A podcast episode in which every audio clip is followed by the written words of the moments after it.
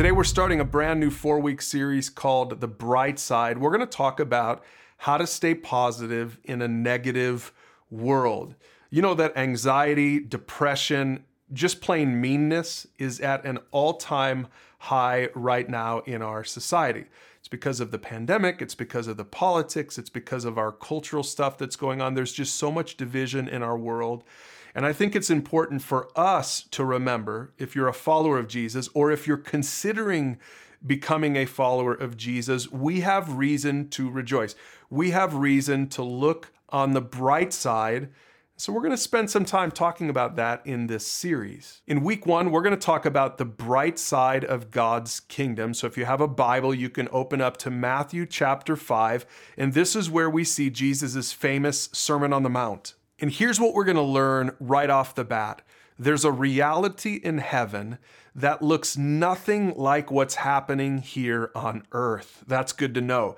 And the key to experiencing that reality is to submit to God's kingdom, not to try building our own kingdoms. So, Matthew chapter 5 starts off with what we call the Beatitudes. This is where Jesus talks about who God blesses in his kingdom, or these are the people who are happy in the kingdom of heaven. So, in verse 3, he says, Happy are those who are poor and realize their need for him. And in verse 5, he says, Happy are the humble, for they will inherit the earth. And in verse 10, he says, Happy are those who are persecuted for doing right. And I want you to notice how paradoxical this thought is that the happy ones are the poor and the humble and the persecuted. In our world, it seems like the happy ones are the rich and the arrogant and the persecutors. But Jesus is saying, no, it, it actually works differently in the kingdom of heaven because there's a reality in the kingdom of heaven that doesn't, at this point in time, doesn't match up with the reality that we're experiencing here on earth. In the Old Testament book of Isaiah, it says it like this in chapter 61 The Spirit of the Lord is upon me, for the Lord has anointed me to bring good news to the poor. He has sent me to comfort the brokenhearted and to proclaim that captives will be released and prisoners will be freed. He has sent me to tell those who mourn that the time of the Lord's favor has come. In other words, Jesus is the God of the bright side if you're following Jesus or if you're thinking about following Jesus, I want you to know it's not all doom and gloom, even if you live in a society, in a culture that's filled with doom and gloom, which is what many of us are experiencing right now. Jesus wants to usher in something brighter, He wants to usher in something better. In fact, he taught his disciples to pray like this Matthew 6 May your kingdom come soon, may your will be done on earth as it is in heaven. This prayer is an admission that what is happening on earth isn't lining up with what's happening in heaven. See, it's not our job to withdraw from the world, but to be a witness to it. And we do that by living according to God's standards and reflecting the heart behind his rules. Jesus went on in chapter 5 to say this to his followers You are the light of the world, like a city on a hilltop that cannot be hidden.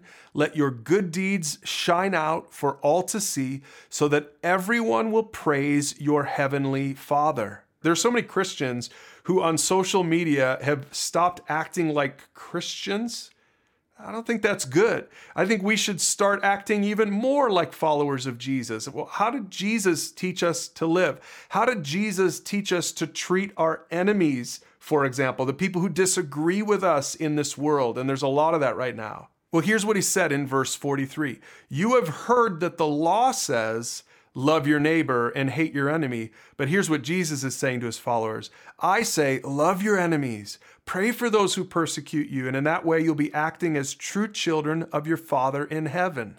Now, notice, love your neighbor is in quotations, and that's because it's actually from the Bible. It's from the Old Testament. But did you notice that hate your enemy isn't in quotations? And the reason for that is that it's not biblical. So here's what I think might have happened in the religious culture in Jesus' day.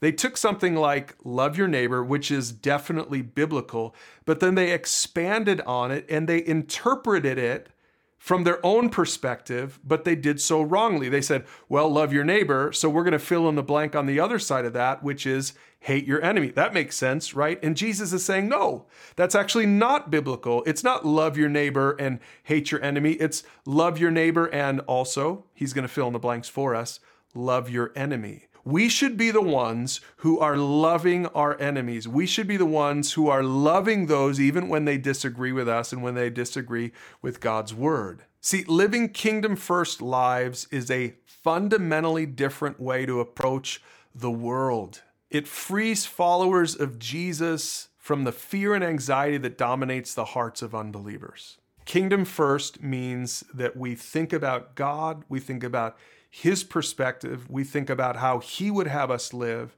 how he would have us interact with the world, whether online or in person. That's what it means to be kingdom first.